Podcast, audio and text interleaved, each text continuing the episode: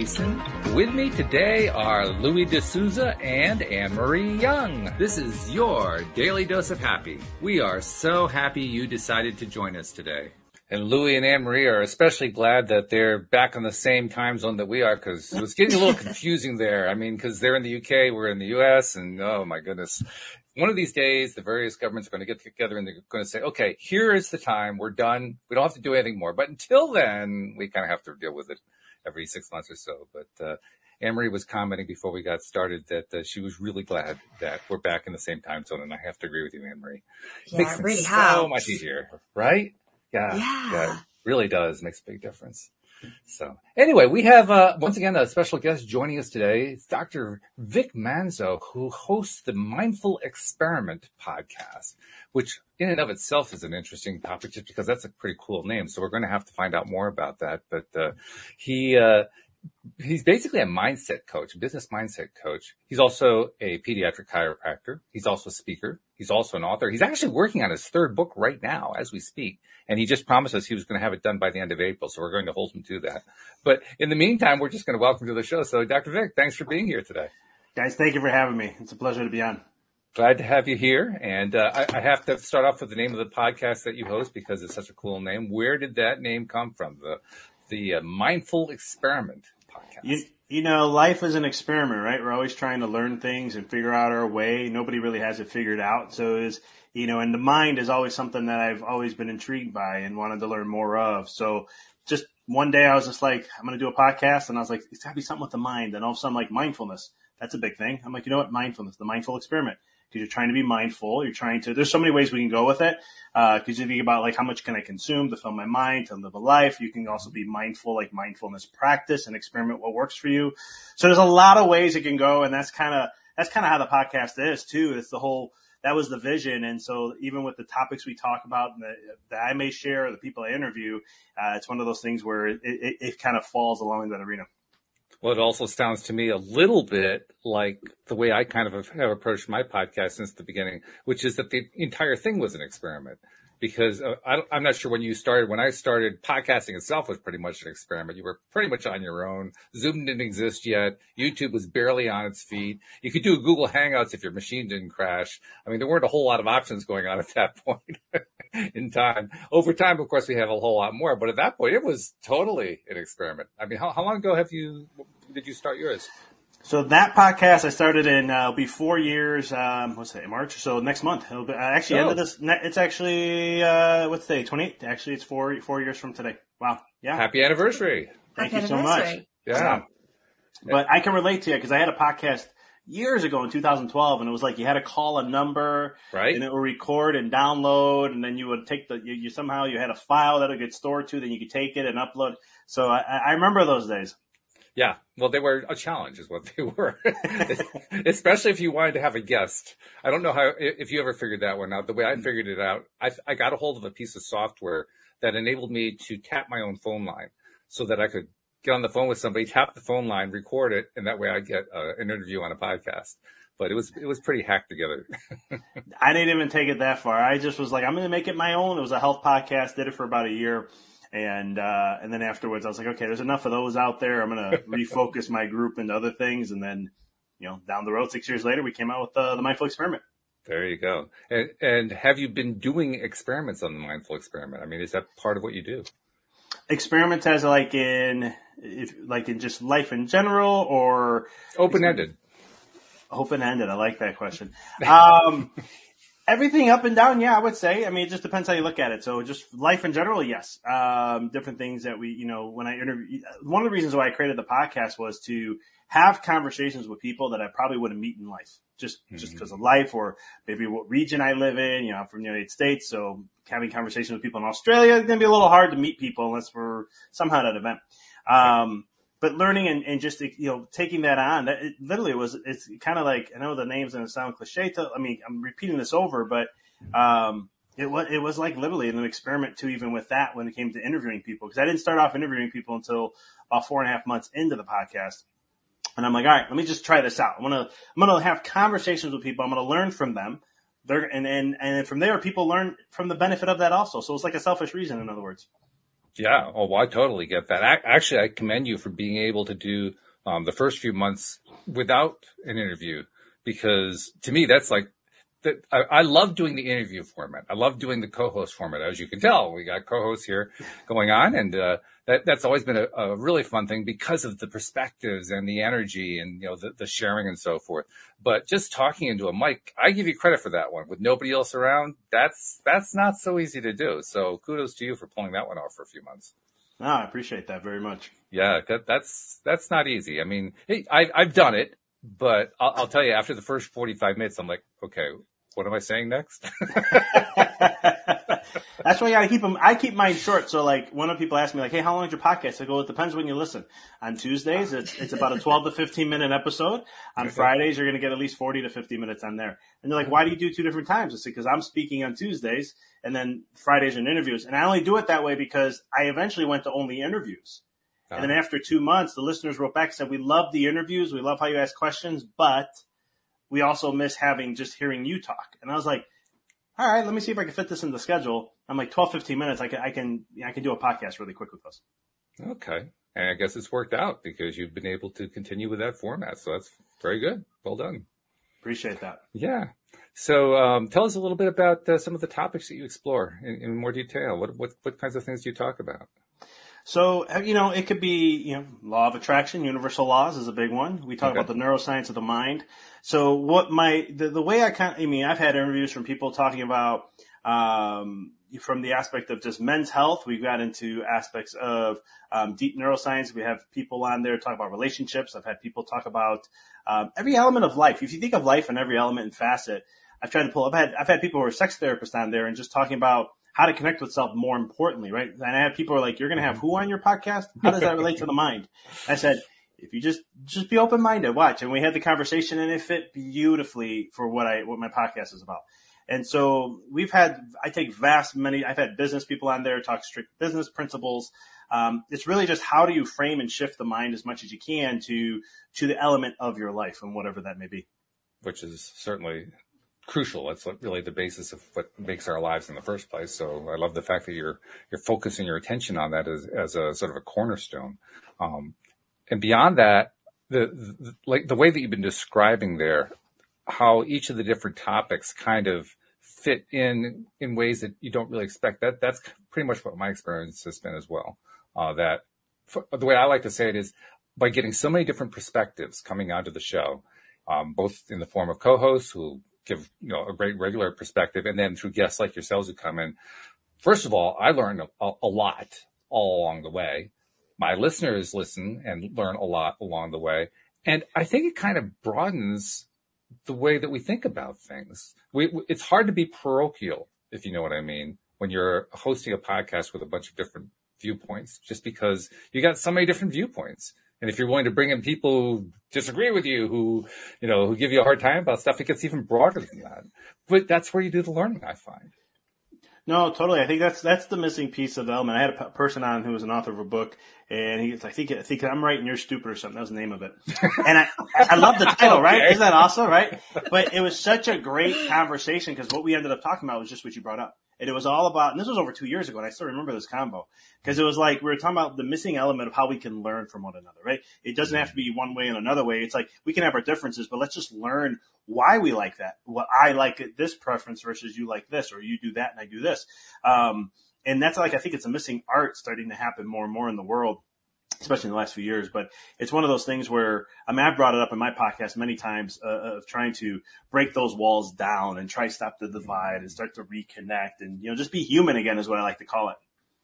Yeah, it makes total sense. And then I also have to ask you about the other little credential on your your uh, your biography, so to speak, pediatric chiropractor. I mean, does that actually fit in, or is that a completely different thing? How does that how does that work? So that was that's my that's what I uh, I, I, was doing for a living. Uh, had an office. I just moved to Knoxville, Tennessee, three months ago. So before that, I was uh, a pediatric chiropractor, and I did coaching on the side, and I also um, put the podcasting and everything.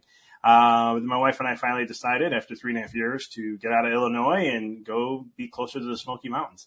Um, but pediatric chiropractor, pediatric chiropractic is what I, what I, what I done working with moms and family and pregnant women and infertility, um, via the work of chiropractic. And then, uh, I would also utilize nutritional principles and I put, I would bring a little bit of mindset into there, but it was, it was a little hard of a barrier because uh, people see you as a chiropractor and when I'm talking about meditation or breath work and how it relates to the nervous system and all that, mm. that's where, you know, they'll be like, uh, hold on, this might be a little too much for me. So I was like, I could, I could bring the volume down. Just let me know where you want to be. bring the volume down. That's a good way to describe it, right? Cause sometimes you get overwhelmed and especially when the brain, you have a certain way of looking at something and all of a sudden it's like way more than what you expected. Brain will just automatically shut down. But my background in chiropractic is what allowed me to take neuroscience and then take behavioral neurology and all these other things and put it all together. Because mm-hmm. when I teach and speak or I work with clients, I take spiritual principles and a lot of times they're like, Oh, that's woo woo stuff. Okay. Well, let me take quantum physics. I'll go a little bit more hard science and be like, here we go. Here's how that aligns. And if they go, ah, you know, that's just, or it's theoretical theories or whatever it may be. Okay. That's fine. I'll take the brain then. And where you can't lie. Now, now I'm hitting like all these different areas. So I try to piece right brain and left brain when I do certain things. It's interesting from what you were describing there too, getting the resistance, just because in my own experience, at least here in the US, chiropractors are the ones that are pretty much pushing the boundaries compared certainly to other uh, medical disciplines. Um, I, I, think, for instance, of somebody like Dr. Joe Dispenza, you know, who has really, really pushed the boundaries considerably so it's just interesting to hear a, a, story from somebody about how his chiropractic practice they were they were pushing back. They were saying, "Oh no, you're you're getting too woo on us." That's that's interesting.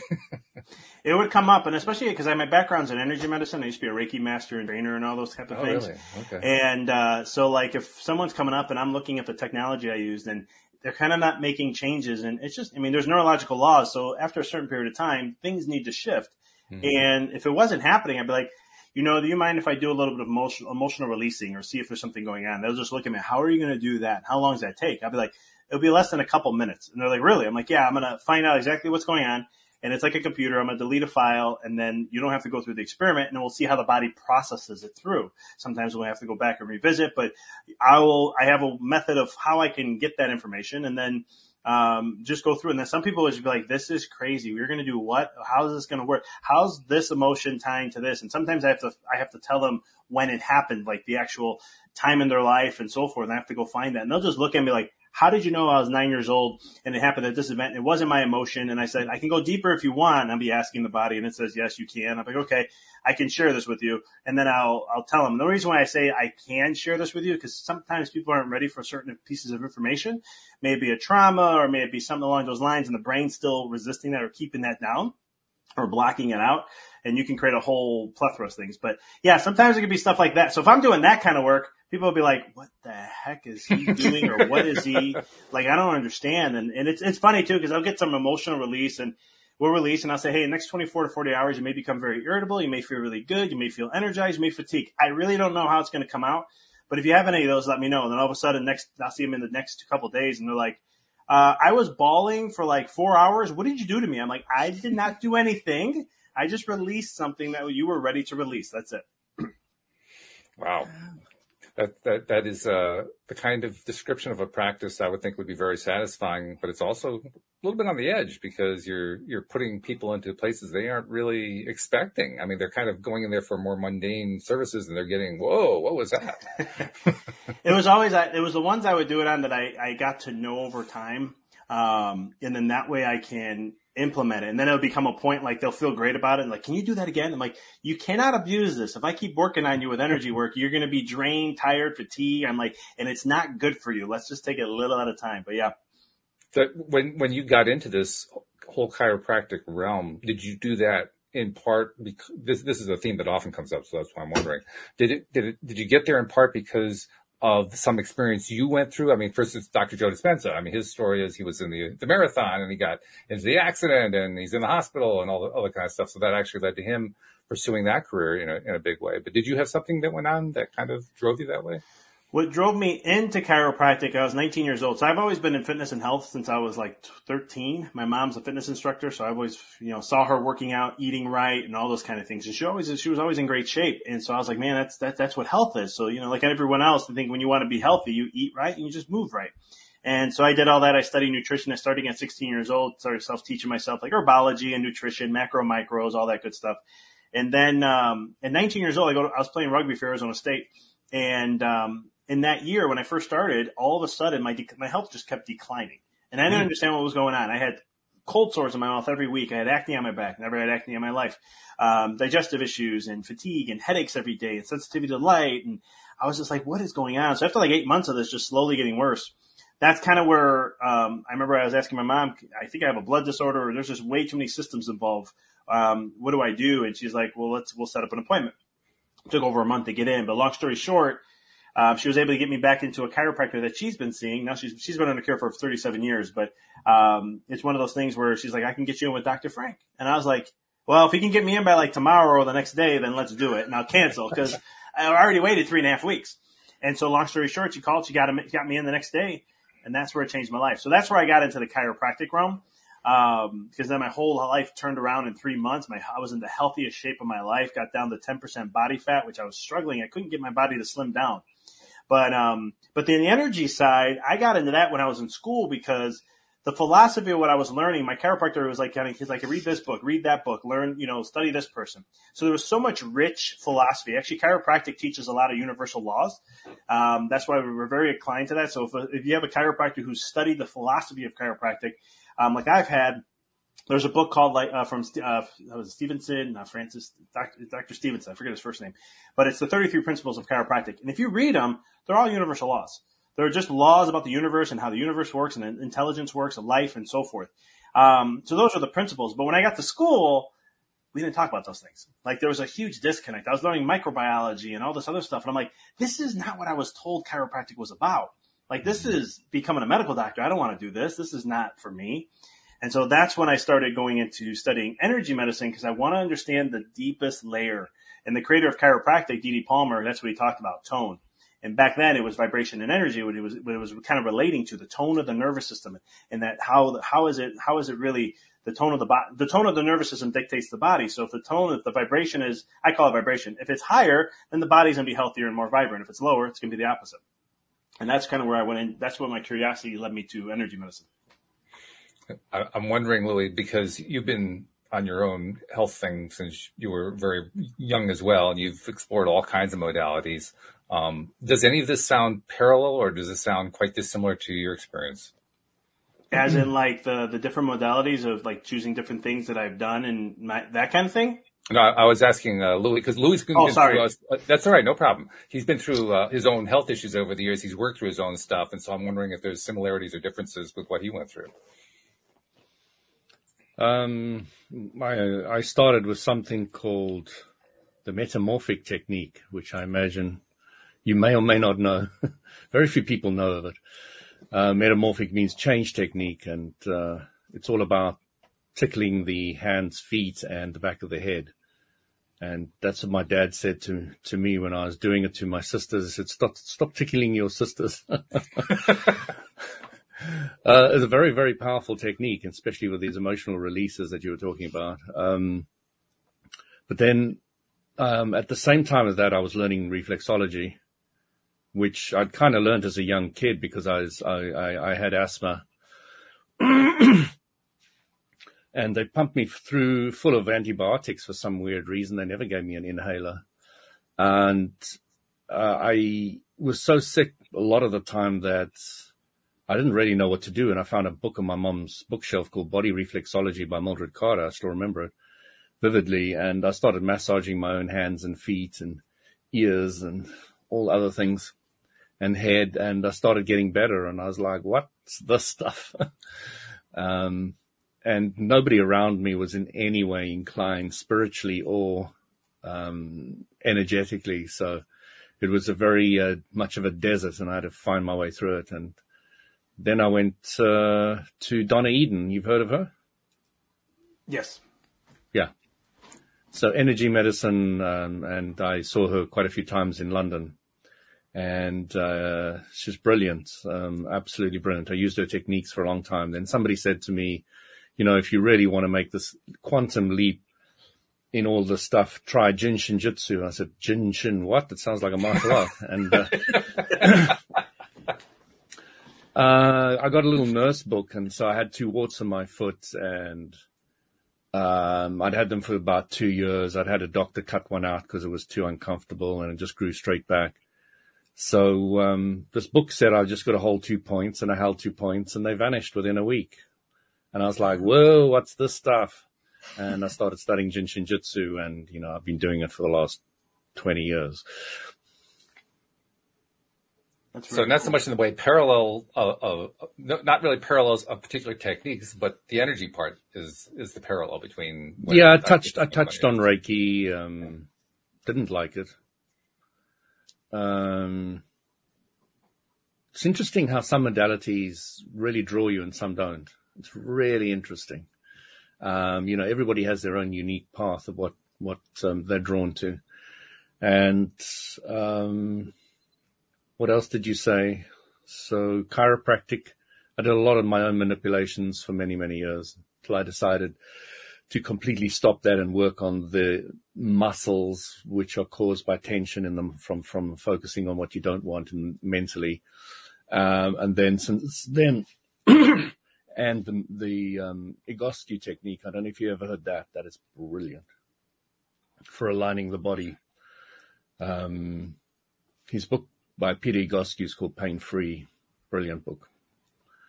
Um, yeah, so yeah, there were similarities, um, Walt, but uh, you know, it, it, definitely sounds like a, a, different different line as most of us, all of us, are um, likely to to to bump into the different areas. But yeah, it's, cool. it's just great. I'm I'm I'm I'm, I'm really excited that you're you're able to help people. I just talk pe- talk to people on the podcast. I don't have any um, any group or anything that I do, which I kind of like because it gives me the freedom to really say what I mean and mean what I say um, without having to bump into anything. Um, and I'm quite well known for that. yeah, Louis doesn't mind if he steps on my toes. He just wants to have a whole bunch of other toes to step on, so it's okay. the the question I did want to ask you though is when you were saying you, you worked out what age they had certain traumas, etc. Were you doing that with muscle testing, or what, what method were you using? Similar to it. So in chiropractic, you can do foot checks, and they're they're called neural checks, and you can utilize by just you can use the nervous system to get yes and no answers. Excuse me. So I would just get a yes and a no from the feet, and then I just work off from there. But I've, I've Tell been trained. how you do it. What, what do you do to the feet? So I just pull on the I pull on the feet and I just activate the tendon and the, the Achilles tendon, and then I get a reflex. So if I'm putting a positive into the body, something positive for the body or for whatever whatever I'm directing towards, mm-hmm. um, the feet will go even, and that's how I program it. And then if I go on, if I if I want to know, then I just show, I basically just go show me yes, show me no, and it's as simple right. as that. And then once I get my yeses or no and I'm locked in, then I can go and go into the work that I do. Once you got the baseline, you can continue with the interrogation. Basically, that's what it is, right? Because I've been trained. I mean, I've, I've done muscle testing. I trained. I learned uh, applied kinesiology while I was in school, and I and I liked it. But I was just like, ah, just I want something that's I wanted something a little bit faster and not have the input of the other person because sometimes they may fight you. You got to get them to relax. And so there was other ones where you do like the sympathetic test with just moving your fingers like this, and mm-hmm. that wasn't bad. But then I was like, for some reason, I was just drawn to the feet. Like this is so easy for me to do, and mm-hmm. so that's kind of just why uh, I kind of went that route kind of like you're saying, no. certain things drawn you to certain modalities. Yeah, no, I'm, I'm fascinated that a um, you use that and, and and found a way of doing it successfully. Not everybody does manage to do that. Um, and not only that, you you created your own variation on a theme, um, and and managed to make that very successfully work for you. So yeah, kudos to you for that. That's that's really cool. Appreciate it, brother. And then Anne Marie, I have to admit, of, of, all the times we've had conversations here on the show, I don't really have any sense at all about what medical or health related stuff you've got in your background. So is any of this resonating with you? I guess I have to make it a very general question. Ah, well, I use a lot of um, oils and things like that mm. to help me. That really is just something that works for me. And I'm just thinking of chiropractor. My chiropractor didn't do anything like that. I would be so fascinated if they'd have done that with me. I'd have probably been in there like all the time. But I just know like with my children, when they were born, I took them to sort of just be checked out and just to realign them because obviously after birth and they both had this awful like crying every evening and it just calmed them so much. So I imagine we, we all carry a lot of trauma just through our birth and onwards and just ongoing. But yeah, otherwise health wise, I'm just literally, I've done Reiki and I just remember the first time I did it, I had my feet were boiling just boiling where it just felt like um, they were just going to toast marshmallows. And then the next time I felt a lot more grounded. So yeah, I've dabbled in a bit, but it's, it's also fascinating. I'm also curious to know um, what, whether you've done. I mean, I, I, know you have done some stuff energetically because we have the Power of Eight group and we've had other things like yeah. that. But, but, but have you done anything on your own or outside of LOA today that was energetically related, kind kind of off of uh, playing off of what Dr. Vic was talking about? Yeah, just healing kind of myself and focusing my energy. Like I've got a re- I've got arthritis in my knee, and I find that if if I'm in a better space, then it doesn't hurt. It really doesn't hurt. It literally is linked to my emotions. So if, if I am suffering, then I do try and just put my energy into that area. Mm. And my migraines don't appear to be so bad because I'll try and clear my head. So I just try and clear my body and put the light through it and just the positive energy and push out anything that I think that might be causing pain, causing distress. Okay. All right.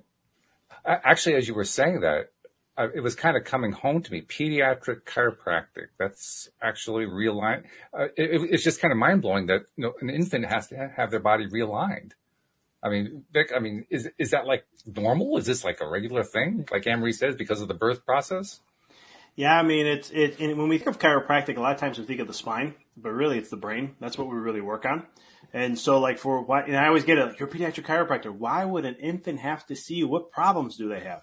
Mm. Well, when you start understanding, well, there's something called imprints, and we understand now that actually the nervous system, as it's developing and while it's in the womb, it's actually picking up on the energies of mom, where mom is, where dad is, and it's taking on certain traits. We know the personality develops in the womb. So those things can have an effect on baby. But then there's also, when they come out, there's, there's so many, you know, the brain doubles in size in the first year after two years, there's certain neural neurons and synapses that are complete, which means now the brain's just going to continue to adapt and evolve in the next five, seven years to where um, it's starting to do what we call neural pruning, which is kind of like pruning a tree and stuff. It's trying to create its environment of what it needs to adapt, which neurons it doesn't have to focus on. So the job of the chiropractor is just making sure neural develop it neural develops properly um, along that way, and making sure the brain is gro- a the brain is developing at the is the same as gestational age. So what I mean by that is a lot of times when I work with children, I'm checking reflexes and posture reflexes and those and there's certain times where they should exist and there's certain times when some of them should go away and there's some where should be active. And when I'm testing, they'll tell me where their brain is on age. So a lot of times I can have a four, five, six year old in my office, uh, but they're really at two, three when we come to brain age. And so the thing is we got to slowly develop the brain to get caught up to that point. You actually have to catch the brain up. Yep. And how do you do that? Just through chiropractic care. So a lot of times it's just checking the sacrum and pelvis, sometimes lower mm-hmm. back. And then we check the first bone in the neck. Sometimes I'll do some occiput work or the skull work. Um, I do cranial work too on infants if needed, um, depending on what may be showing up. So it's kind of as needed. So it's very individual based. But the main thing is, is we're stimulating that. Well, what I used to teach is the brake pedal or the parasympathetic part of that nervous system. How do we get that to fire and communicate better so they can go and go the rest and grow and develop? That's what they need to be focusing on. And then when they need to have that sympathetic firing, they can, but they'll pull back into that brake pedal or that parasympathetic mode so they can continue that growth and development. Wow. I, I mean, I'm sitting here thinking to myself, I mean, I, I've never, in, in, any of the time that I was growing up, I never went to a chiropractor. I, I think it's probably an unusual experience for most people. Very, very few people actually experience it. But I wonder how many of us were missing something we needed. I, I don't even know how to answer the question. Yeah, I mean, I don't know if you can tell. Uh, it's kind of hard to see. I have a little peak on my head here. I was a forceps baby, so this whole part of my cranium, my skull is is, is compressed, uh-huh. and so I've done cranial work to try to open that up. But you know, there's a certain period of time when something stays there for too long, it becomes fixated in some way, shape, or form. Um, so, but I always joke with my mom. I'm like, you know, if you, you know, the forceps, huh? When I was first born, and she's like, well, what I didn't know back then. I'm like, I'm just messing with you. But I was like, now I got this where I have to work on, and and I got to deal with this. Who knows what that does? Because obviously there's not proper circulation, especially in the compressing areas. But just certain things like that, some simple stuff like that. I'm thinking about also the fact that I, this is a thing I remember anyway from my earlier years, not so much when I was an infant, but you know, my seven to 15 range. Um, I remember a lot of conversation about mothers shaping the heads of their babies, molding them to make a, a nice shape. I'm wondering, was there actually something to that? Totally. The Mayans did that. Um, they used to, um, they would go ahead, like if you were like a scientist or math person, they would try to make more of a square, if I'm not mistaken. Um, and, and what they'd done, they did studies later on and they looked, and with that type of shape, the lateral spheres or the, the, uh, part of the brain, what they ended up doing, they noticed that that would be more inclined for mathematical skills and things like that, uh, and, and so forth. So there, there was, there is something to that. So if you're a blockhead, you're a math genius. Something along those lines, yeah. Sorry, Louis, I, so, I interrupted you. What do you have in mind there? Yeah, you said you did cranial work. Is that cranial sacral? No, it's actual cranial work, cranial, like moving, working with the bones. Um, I've been trained like actually working with like moving and shifting, and but my other my pediatric training's more in uh, utilizing the breath because as you breathe, even even as older you get, there's an old myth that your cranial bones don't move anymore after a certain period of time, and that's that's totally not true. And so we just hold positions, and as you breathe, we move in one way and another way, and we're using the breath to actually fix what's not the the allow the the cranial bones to move in their proper motion. Great. I want to ask you something else. What you what are you a doctor of? Doctor of chiropractic. Chiropractic. So in America, I'm guessing you're in America. Yes. Yeah. So in America, if you get a qualification in chiro, you become a doctor? Yeah. Okay. Yeah. I know in South Africa it's the same, but not all over the world. Australia, you're you're called a spinologist, and you get you have a master's of chiropractic. I know that, and I know some other parts of Europe are kind of like that. Where I think Spain's like that, where you're not licensed uh, uh or called mm. in a certain way, if I'm not mistaken. Um, but here in the States, you know, especially where I used to practice in Illinois or even in Tennessee, we're even considered uh, primary care physicians. So we're, we, you know, I've had patients of mine who, uh, they would use me, be, have me be their primary care physician, which just meant if anything goes on with their, with their kids or anything like that, they would call me or get a hold of me first. And then I would assess what's going on and see, okay, this is this is something I can help you with, or hey, you know what that mm-hmm. pediatrician you have, go there. This is what you got going on. Get it checked out, and we'll, we'll let, let mm-hmm. give me feedback afterwards. This is interesting. Yeah, it's great. It's great to have somebody who who knows how to redirect people to the appropriate help, um, especially because there is such a great variation and diversity of different groups, and they all have their strengths. And I know I'm fairly good at that as well. If somebody comes to me and say, I've got this or this problem, I generally be able to direct them um, fairly easily to to a modality or, or, maybe even a specific individual who would be great for them. Um, yeah. yeah. So, did, did um, when did you start uh, trying to understand life to a greater degree? At what age? Nineteen.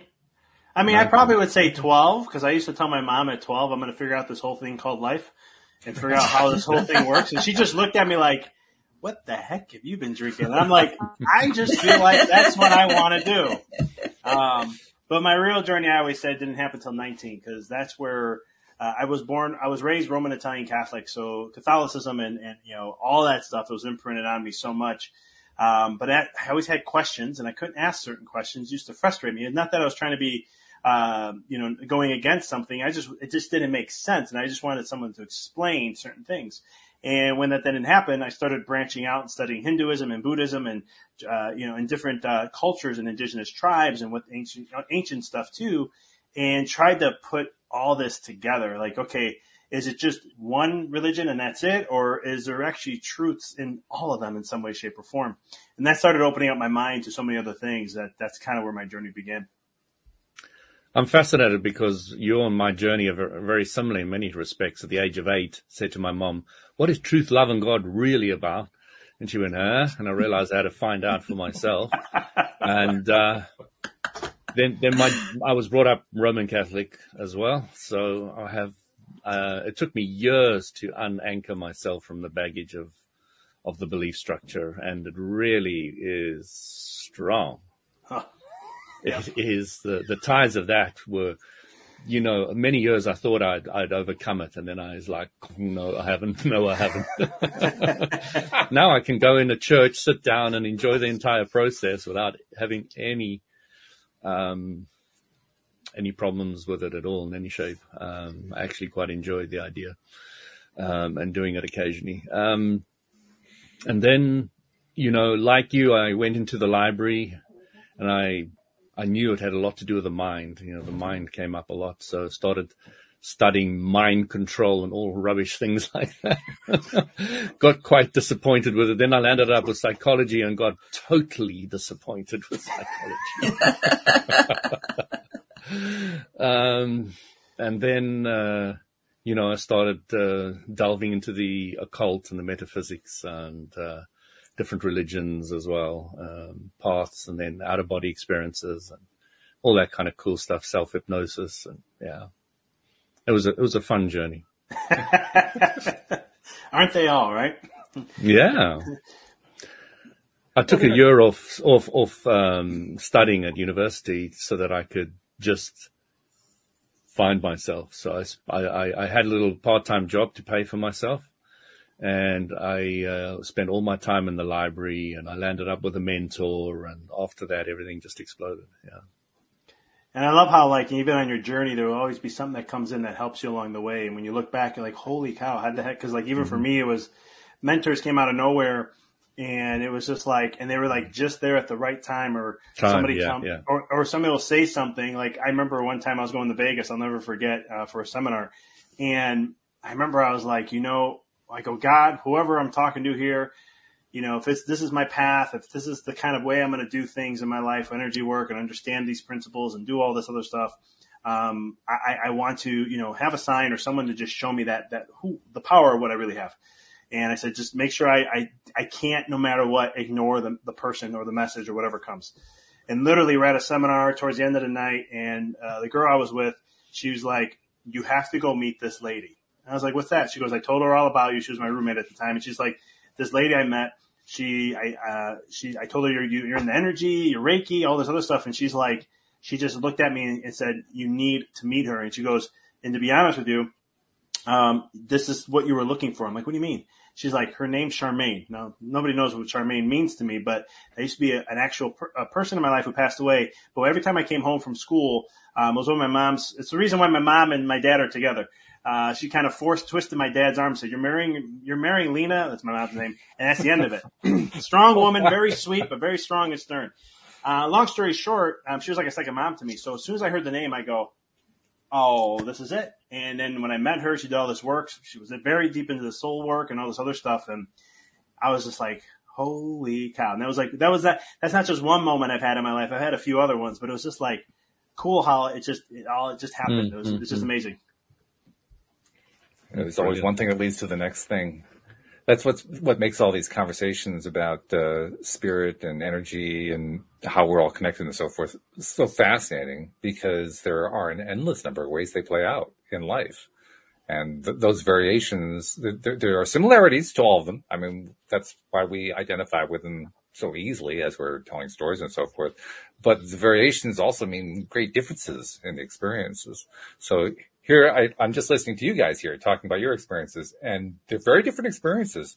But by the same token, you, you, it's really easy to see the similarities between them. There's, mm. there are so many things. It's like, it's very, it's, it's close, but not so close. It's, it's kind of interesting. I'm also curious to know about, um, the, the, fact that besides being the, the, uh, chiropractor and the podcast coach, you're also a co- uh, yeah, host. Um, I'm sorry, I'm I'm tripping all over my words right now. Um, you're also a mindset coach, and I'm curious how that kind of got started because, well, it, it kind of goes with with uh, being a podcast host. Lots of people do podcasts because they're also coaches, so I, I get that part. But I get the impression with you, there's like a different track going on there. Am I wrong about that? Starting to get to know me a little bit already, aren't you? yeah, I mean, the whole experiment for me was just I looked at how things were being done, and and because in the self help world, in the personal development world, you know, me going through that, I've uh, even in chiropractic, like you listen to the leaders of what's the successful chiropractor, what's this, what's that, and you know, I did it. I'm not someone that's like going to tap into something I, I'll, and then dabble in here and there and then move on. I'll I'll go full steam ahead into something. And I kept hitting roadblocks, and it was like this whole thing about doing, doing, doing. And my, I had intuition always telling me, ah, it's a being thing. Everything's all within you. All these messages I used to get that resonated with me, either through meditation, I got those messages, or just reading something. And I'm like, we're doing things so backwards in some ways. And so I started, this is where I started experimenting on myself with universal laws that I learned, spiritual laws, all these different things. And I said, if these things are true, and if they're 100%, and if I do it in this certain way for myself, and if I break through these blockages, then I should get to where I want to get to. And after a few years, I was there. I had, I, I got the success of what I thought was, you know, what I wanted and so forth. And then I started to go, okay, this is great, but now I need to change this because it wasn't uh, the success I wanted. Um, what I thought I wanted wasn't. And that's when I redeveloped, recreated my whole life. As a chiropractor, became a pediatric chiropractor, became certified pediatric, all these different things. Um, but long story short, that's when I was like, I need to help. I want to get into helping people with their mindset. I had, and that's something I've always been intrigued with with my own self. And so I started the podcast. I wrote a book, had the podcast start, and then four months later, I started doing um, group coaching. And I was like, I'm going to put these theories together, and I'm going to start putting the the concept in a way where I can share with people. But I don't like, I don't want it to be a cookie cutter like you just go through a system. I want it to be individual to the person. And so I tried to figure out ways and experiment on that to where after four years, I got a down path. And what I do is like, for example, I coach chiropractors too. And it's one of the things where, um, I'm not really coaching them. And like I'll say, I'll help you double your profits within six months. But the techniques and everything I do, and what I help them with has nothing to do with business principles. I mean, I'll share them if they need it, but it's all about working on them. And it's just getting to the source to stop doing and start being. And, and it's like ties into the law of attraction and everything else. You can't experience, you can't experience anything in life that you're not vibing at.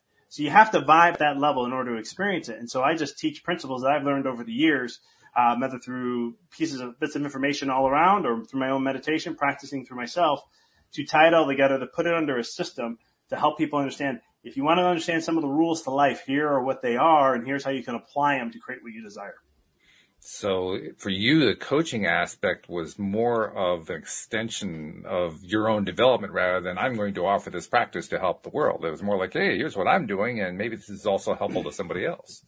It's taking something to where um, I've learned over time and, and putting it through different systems, and then putting it out there. And I've tested it with patients. How you know because I saw it in patients. Like I always tell people, my chiropractic practice taught me or gave me tools on how to be a coach because um, I was coaching people already, you know, through my own practice with their health. And a lot of times, like I talk, talk to my patients about, you know, in chiropractic, we talk about there's three things that cause a subluxation or a miscommunication in that nervous system where the body can't, uh, makes it harder for it to adapt. Um, and that's your physical, you know, physical, like traumas, things like that, chemical, which eat and drink. And then there's mental emotional. In chiropractic, we always said that 80% of these things are caused by mental emotional. And so it was one of those things where like working with patients, maybe through mindset work stuff or helping them work through some or change their perspective. Um, that was when I started to do that, I could see the results. I had tested, I had something I was testing like heart rate variability and technology that's called thermography or uh, surface EMG that looks at tension in the nervous system in the spine and is, is the energy working efficiently uh, distributed throughout the body. Um, and so we can use this technology and I can see if it's really changing its course while we're doing the other stuff. And so I, that's kind of where the coaching side started to come in. And it was just putting pieces together over the years where I was like, hmm, there's a pattern here. Let me look at this. Well, there's a pattern here. And uh, so through my life, seeing what I was able to do and then helping some of my patients, then I started to decide I'm going to write a book on this and then I want to be able to help people and utilize these principles. And that's kind of where it kind of evolved from. And, and like you uh, mentioned to us before we started the show today, and I mentioned it at the top of the show, how you're on your third book. Um, so what were the first two all about? And can you give us a little flavor of the third one? Of course. Uh, the first one was called Rediscover Your Greatness. It was just a guide to help people live an inspired, you know, create an inspired and fulfilling life. And so there's just rule, it's the rules of life in a sense. It's a general, it doesn't go deep into each one. Like even in the book, I say, I can write a book on each chapter, but it's really understanding number one, who you really are that you're a creator. Um, and then I talk about how you create. What is the aspect to it? And it's all through the law of focus. And then I break down like how words are the fabric of reality. And I get into all those kind of concepts so that you can have a general understanding on how you can actually, you know, create the life that you desire. Um, book number two was called A Walk in the Dark. And that was, you know, I started getting the feeling of like, I was, I was at a point where I'm like, okay, I have a goal of writing 30 books in my life. So, Whoa. Yeah. And, uh, so I'm a little behind right now in my, where I want to be, but I took a two, I took two years off, but uh, I'm coming back, I'm coming back very strong now. Um, but it was one of those things where I was like, you know, everyone, you know, I kept hearing people talking about, oh, you know, challenges or I don't want to avoid pain. It was just, it kept coming up in my consciousness. And I was like, darkness. People avoid the dark. All right, let's let's let's go into this. So after meditations and so forth, I wanted the whole purpose of the book is to understand that the darkness is actually your best friend. You can change darkness to a challenge, an obstacle, whatever it may be, and that the universe is always there to support you every step of the way, and it's going to bring you things that you need to evolve with. And so your best friend is your darkness. And I walk through that whole process and how can you go deeper into it? How can you sit with it? How can you get wisdom from it? Um, through the art of meditation and guided and, and through breathwork techniques. And then um, I talk about how you create your own suffering because resistance is the cause of us suffering. And so from an energetic standpoint, from a flow standpoint, and so I kind of break that all down to have people just understand, hey, darkness may not be a bad thing. If I can just shift people's perspective on that, we would we would decrease mental suffering drastically. And so then my third book right now I'm writing is called Decoding the Matrix. And this is to unleash your potential and to awaken your spiritual journey. And so this whole book is to break down the programming that we go through, the mechanisms of human collective consciousness. I'm going in, I talk about what really is your potential. What does that mean? Um, for you as an individual person, I ask questions. So I'm not telling you what your potential is. I give you ideas, but I, I ask questions at the end so that you can really develop what that means. Because at the end of the day, it's what you think, not me. Um, and then it just, you know, then I'm going to take people through a journey to go through that process. And I use a lot of science. So I bring up a lot of quantum physics. I bring up uh, a lot of visualization studies. It's going to be a book that's blending spirituality with science. And, uh, and then I'm going to tie into how to start that spiritual journey and help individuals just start to awaken more because that's kind of what we need in the world right now is just not the woke culture that we're seeing around. It's more of just waking that spiritual journey, the essence of who you really are, and tapping deeper into that.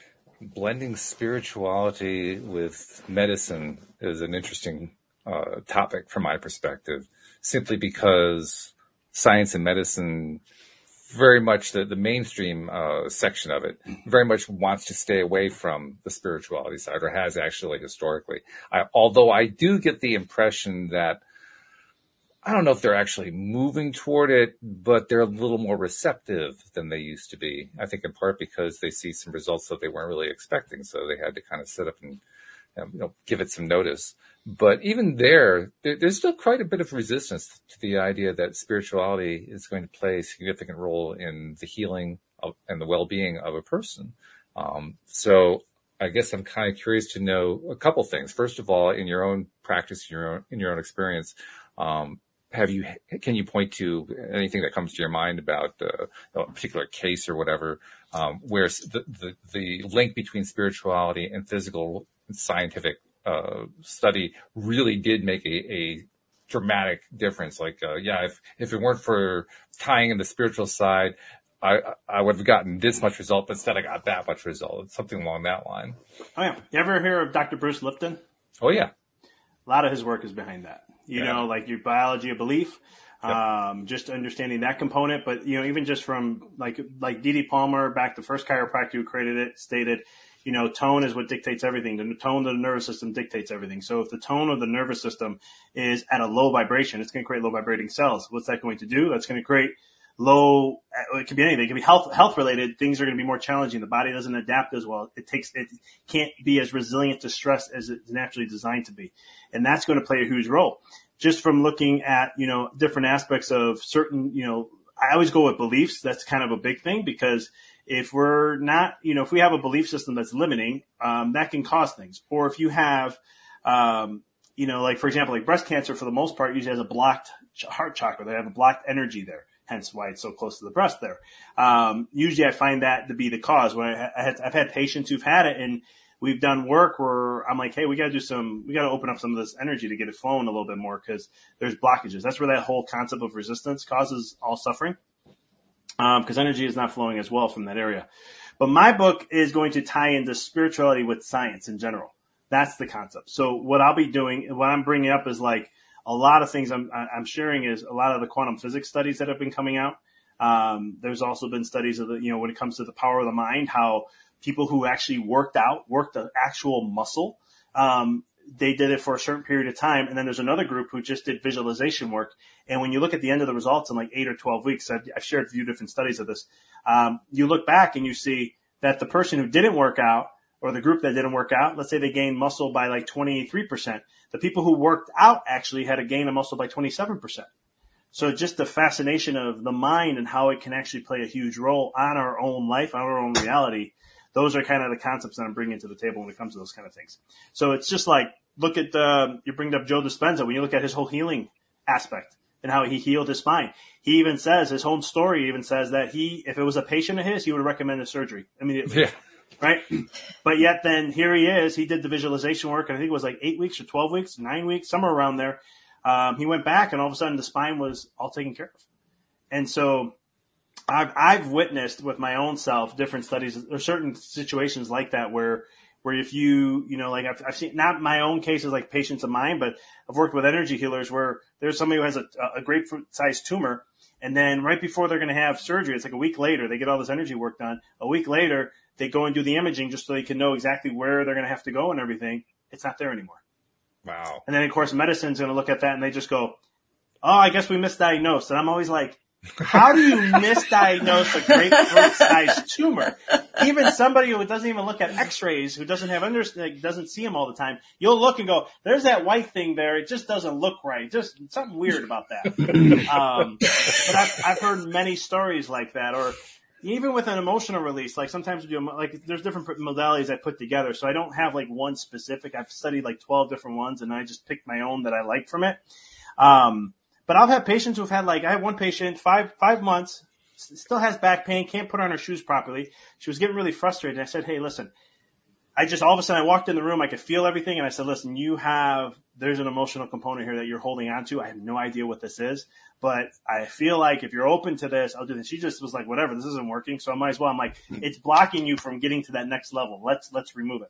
Long story short, removes the cup. I removed the, an emotion of energy. I said so, I, had, I was only able to tell her the emotion because some people are like, "What did you release?" And I'd be like, yeah, you know, and if the body it says no, I'd be like, you know what, it's not going to help in the healing process, but you know, let's just, you know, just trust that we remove some things. Here's what you can expect. Um, long story short, I get an email that the next morning and she's like, I was able to put on my shoes with no problem. And then for the next, like, she was a patient for another four or five months and she was like, I never had that issue again. How the heck did this happen? Mm. And I was like, it, I go, you know, there's only so much that I know. Like I don't, I always tell my patients, I don't know everything. And any doctor that says he does, run away because we only know so much. We only know 10% of the body, one to, one to 10%, depending on what you're looking at. So for me to be like, oh yeah, it's exactly this. It's like, no, I know this was hindering this component to allow you to get to that next level. That's really a very astute point that it, that it is such a minimal amount of the body that a doctor really knows. I think it's something everybody has to kind of keep in mind. Sorry, Louis, what, what were you going to say? Oh, I just wanted to tell. Would can we call you Vic or? Yeah, it don't matter to me. um, yeah, I uh, went to the dentist the other day, and uh, the dentist uh, found a bump under uh, a lump under my tongue. Referred me to the GP. I went to the GP just because I was curious, and uh, I, wanted to see what the whole process was. So they they sent me to the, the hospital with the skin guys, and they checked it out and they wanted to do a biopsy and because it was corona, I had to have the vax, uh, I had to have a, a, test before I went in. And, um, the, the lady phones me up on Monday. I was supposed to have the test on Sunday because the, uh, um, biopsy was on Wednesday. Um, so she phones me up on Monday. Why didn't you go for, for your, um, your, your test? you know, we can't do anything else anymore. I said, well, I've got a small problem. She says, what's that? I said, um, well, it's gone. Interesting description. And, uh, he calls it a problem rather than yeah. a solution. I did that on purpose because I knew, I knew, I knew she, she, wouldn't know what to do with it in her books, and she didn't. She was sitting there going, "What?" So I said, you know, I, I, I can't go for a biopsy when there's nothing to biopsy, is it? It's just not a possibility. and, you know, as soon as I found out I had it, um, I started working with malachite, the stone, because I work with gemstones as well. And malachite tells every cell what every other cell on the body is doing.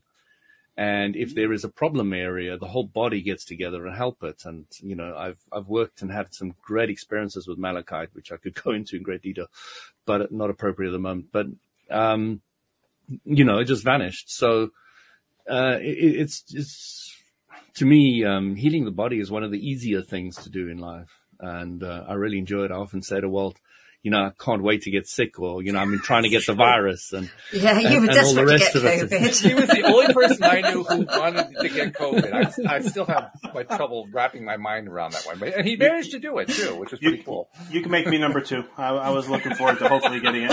Yeah. Let my immune system learn it, let it learn, and let's move on. Exactly. Exactly. So I, I was in the sauna. This is one of my sauna stories. So there's this lady there telling us about how traumatic her COVID experience was, a respirator, blah, blah, blah. And I was saying to her, you know, I'm, I'm, I'm so dying to get it. You know, do you still have it? I want to get it, you know, and she's like so horrified at the idea that, um, that I wanted to get it. And I was saying to, you know, I've learned about the body. I understand how to heal it. And I really enjoy getting sick because there's the transition between sick and well. And I love being able to move between the two. And, and all the rest of it. And then one guy popped up in the sauna and he said, what about all those footballers that got the vaccine and fell over on the field? And I said, well, you know, you can't compare somebody who understands the body and the energy with somebody who's super fit. They're not comparable. You don't know if this guy's got a lot of negativity at home and his wife or a lot of stress and he can't pay the mortgage or, or whatever. He might be super fit, but you don't know what's going on in, in, in, in his ability and where he is. And, um, then as I walked out the door, this lady said to me, well, I hope you get COVID. And I said, thank you. And I, I, bumped into her, um, about a week or two later, or, or maybe a month later, and I'd, I'd had COVID. I was going to go to a, a, a, meeting with a lot of people and I was asked to test. So I tested and I, I had it on the small test. I sent it away to the lab. I made sure it was official. So it's on my records. I, I don't mind if anybody looks through my records. They can look at all my medical records. Um, and, uh, then I, I went and I saw her there and I said, Hey, you were the lady I was talking to about COVID. She said, yeah, yeah. So I said, I'm, I'm so glad that you wished me that I could get COVID because your wish came true. I got it. I'm so excited. Uh, and, uh, uh and she said, how was it? I said, I don't know. I, would really had no, no symptoms whatsoever. Zero, nothing, nada, nothing. She said, well, well, well, you didn't really have it. I said, I had it. I really had it. I had COVID. I said the only difference is the way you experience it and the way I experience it. That's that's the difference. I, I often um, wonder when, when when you bring this up, Louis. I, I, often wonder: Are we gaining listeners or losing listeners? I'm, I'm not really sure which it is. you, you, know, I really wish people could have the level of confidence um, about their own health and their body. You know, it's. Uh, I'm sure Dr. Vic understands that. Um, I don't know. You you deal with with sickness fairly easily. No? Well, well, well, I was warning people like when it all came out, like trying to teach them about their immune system, and you mm. know, your immune system's so amazing. You don't have to actually get something because you have, if you have a very good functioning immune system, mm. it can take things, break it down where you don't get symptoms. You know, like when they're saying like people who don't have symptoms are the ones spreading. Well, you technically you can't spread unless you have symptoms. That just goes against that's basic vi- virus. That's interesting one. information. I never knew that. Thanks no, for that. It's basic virology 101, right? So my people who don't have symptoms, your immune system's taking care of it. You have a hmm. non-specific mm. response to your immune system that throws everything in the book at it. So the only way a virus can replicate is if it gets in and then goes to the cell and starts creating a factory. This is actually old school immune system stuff. The new stuff that's out there now um, says that we already have everything within us, and everything's just a detox process. Uh, I'm still trying to grasp that in the depths of what I can understand. Um, um, but if you guys, for all the listeners and for yourself, Dr. Zach Bush is one of the head people. He's a medical doctor. He's an MD. Um, fascinating work on what he does. And I highly recommend everybody should listen to this guy and, and what he talks about because it's really groundbreaking stuff of what he's um, unveiling and how he predicted exactly the location of where the next uh, virus outbreak was going to happen um, in the region um, just based on his parameters of how he looks at things. So Wow. But long story short, yeah. Um, but the immune system's so amazing that it, it does not need to take in. It can pick up, break it down, and learn that way too. Well, this has been absolutely fascinating and well worth having you on the program. So, Dr. Vic, thank you for taking the time. Thank you for spending an hour with us and sharing your insights and your stories and so forth. It's been really great. And tell people how they can find out more about you and your practice, your books, and so forth. Yeah, um, you can follow me at my website, empoweryourreality.com is where you can connect on everything. The podcast is on there. I have all my social media. I'm on Dr. Vic Manzo on Facebook and Instagram. I post pretty often um, on there, sharing content and so forth. And uh, uh, through the website, you can. My books are all on Amazon, and the new one will be on Amazon and Audible or ebook. I got them on all Kindles and all those different versions. So, um, but I appreciate you guys taking having me on. This was a blast. Yeah, oh, it's yeah. been great. Love having much appreciate it. Yeah. So thank you much. Thank you to our podcast listeners everywhere, and we will see you all next time here on LOA Today. Goodbye, everybody.